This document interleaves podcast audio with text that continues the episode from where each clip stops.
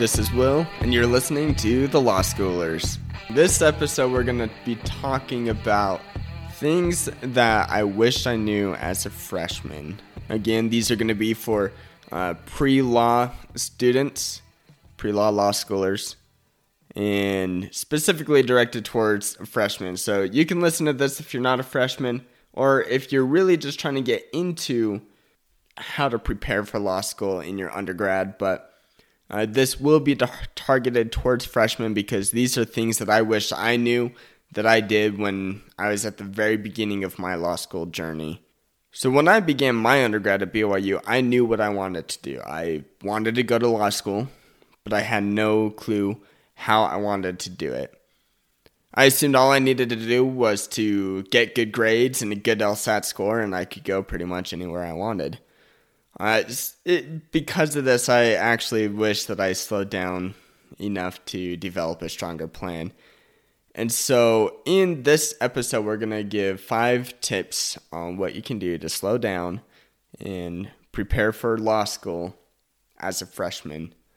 So, tip number five decide what field of law you want to be your career. Obviously, this is something that is really important, really broad, and you may not even have an answer to this until you are nearly done with law school. But I'd say the sooner that you can find an answer to this question, the better it is going to be for you because it, a lot of your major decisions, and when I say major, I don't mean that as a pun, I mean it literally as far as choosing what your undergrad major should be, it may actually stem off of this uh, important question. And what I mean by that is if you want to go into IP or intellectual property law, you actually need to have a license from the United States Patent and Trademark Office or the USPTO. To get a license from them, you need to have a STEM degree. Uh, so that's science, techn- technology, engineering, and or math degree, in addition to your JD degree. So by knowing what field of law you want to go in advance, it allows you to be more selective with your major so that you can be more prepared for that field of law. Okay, tip number four choosing what organizations you would like to be a part of in law school. Now, this is actually a big deal because there are a lot of organizations that can build on your resume once you're in law school, such as moot or trial court, or being on the law review, uh, which is pretty much the school journal, uh, but for law schools. So, being able to know that you want to be a part of those things in advance allows you to prepare for those things in your undergrad. So, if you want to join the Student Bar Association, you can make student part student leadership a part of your undergrad. If you want to be on the moot or mock uh, trial uh, court team, then what you should do is be focusing on finding the debate team during your undergrad. And, and so there's all these little things. So this experience will not only help you prepare to be a part of those activities that you want to be a part of in law school, but it's also going to build a strong resume when it comes time to apply to law school. Okay, so number three, choosing the proper major for your field of choice. And this is actually kind of important as well. Uh, not too important because law schools take pretty much every major, but it's something that could help you stand out. For example, political science, my major, uh, had 12,967 applicants to law school in between the years 2018 to 2019. 77% of those applicants were accepted to law school.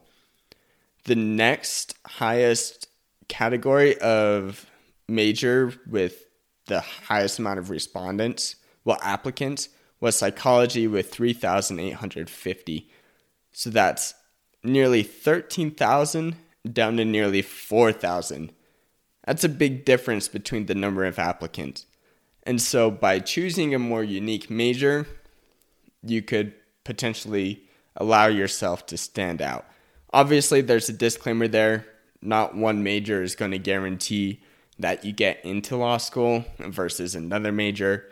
And well, I'm a poli sci major and I was still accepted to law school. So, I mean, it, it, there's a lot of things that goes into those numbers that may be irrelevant, but by having a more unique major, you can stand out. For example, language majors really stand out to law schools, and STEM majors stand out to law schools a lot as well. What I'm really trying to say is play to your strengths. If you have an interest in something, don't just choose a major because you think the law school is going to accept that major over another one. Instead, find a subject that you're good at and that you're interested in, and then base your major decisions off of that interest and that skill level. Because if you do that, you will perform well in that major and that high performance rate and those high relationships that you have with the professors in your major is going to stand out very positively when you're looking for uh, law school applications. Okay, so tip number two begin developing relationships with your professors in your major and start it starting now. A lot of people are going to recommend you wait till you're eh, sophomore and even junior year, but I would just say the sooner you can develop those relationships with those in your major, the better it's going to be. I wish somebody related to me how important uh, relationships were with the professors prior to going uh, prior to applying for law school. My wife has a very strong relationship with her uh, professors, and even though she's not applying to law school, uh, she could have extremely strong letters of recommendation so, how do you develop a relationship with your professor? Uh, first of all, go to your TA office hours to make sure that you perform well on your assignments and your tests because your professors are going to look highly on you if you have good grades. Second, go to your professor's office hours with purpose. And so make sure you have something to discuss, such as a question on a reading. Uh, three, if you perform well in their class and if you enjoy the professor, become a TA or an RA, research assistant, so you, that you're working closely with the professor. Four, work hard and show them that you care about the professor and their work. And five, repeat that st- steps one through four with three to four professors. The more professors you have a stronger relationship with, it's going to, first of all, enhance your connections, to enhance your uh, personal relationships. And then, third, those letters of recommendations are going to be extremely strong when it comes to applying for law school. Final tip tip number one uh, begin with the end in mind. So, all the principles that I've focused on so far uh, all fall on this final tip of beginning with the end in mind. So if you begin your journey with the end of your journey in mind, the path is going to be easy to follow. So, for example, say you want to go into IP law. If you begin your journey knowing that you want to go into IP law, you can select a major that is a STEM major. You can select a major that has your interests and plays to your strengths you know what you need to do to get there. You know what schools that you can uh, give you the best shot of developing a career out of that. And you can prepare all your steps because you have your end goal already set. So, those are the five tips that I have for you. Decide on the field of law you want to be your career. Choose what part of organizations you want to be a part of in law school.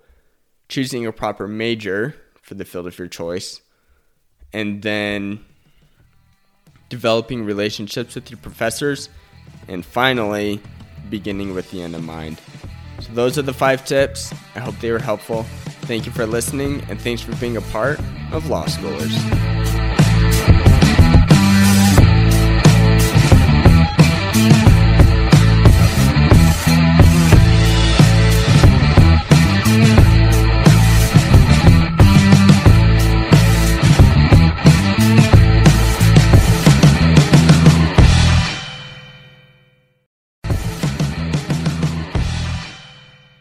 Thank you for listening to this episode of The Law Schoolers. Before I let you go, there are four things I want to say. The first thing is if you enjoyed these episodes and if you enjoyed the website, I would invite you to go and join Law Schoolers Pro. And you can do that by going to lawschoolers.com slash join.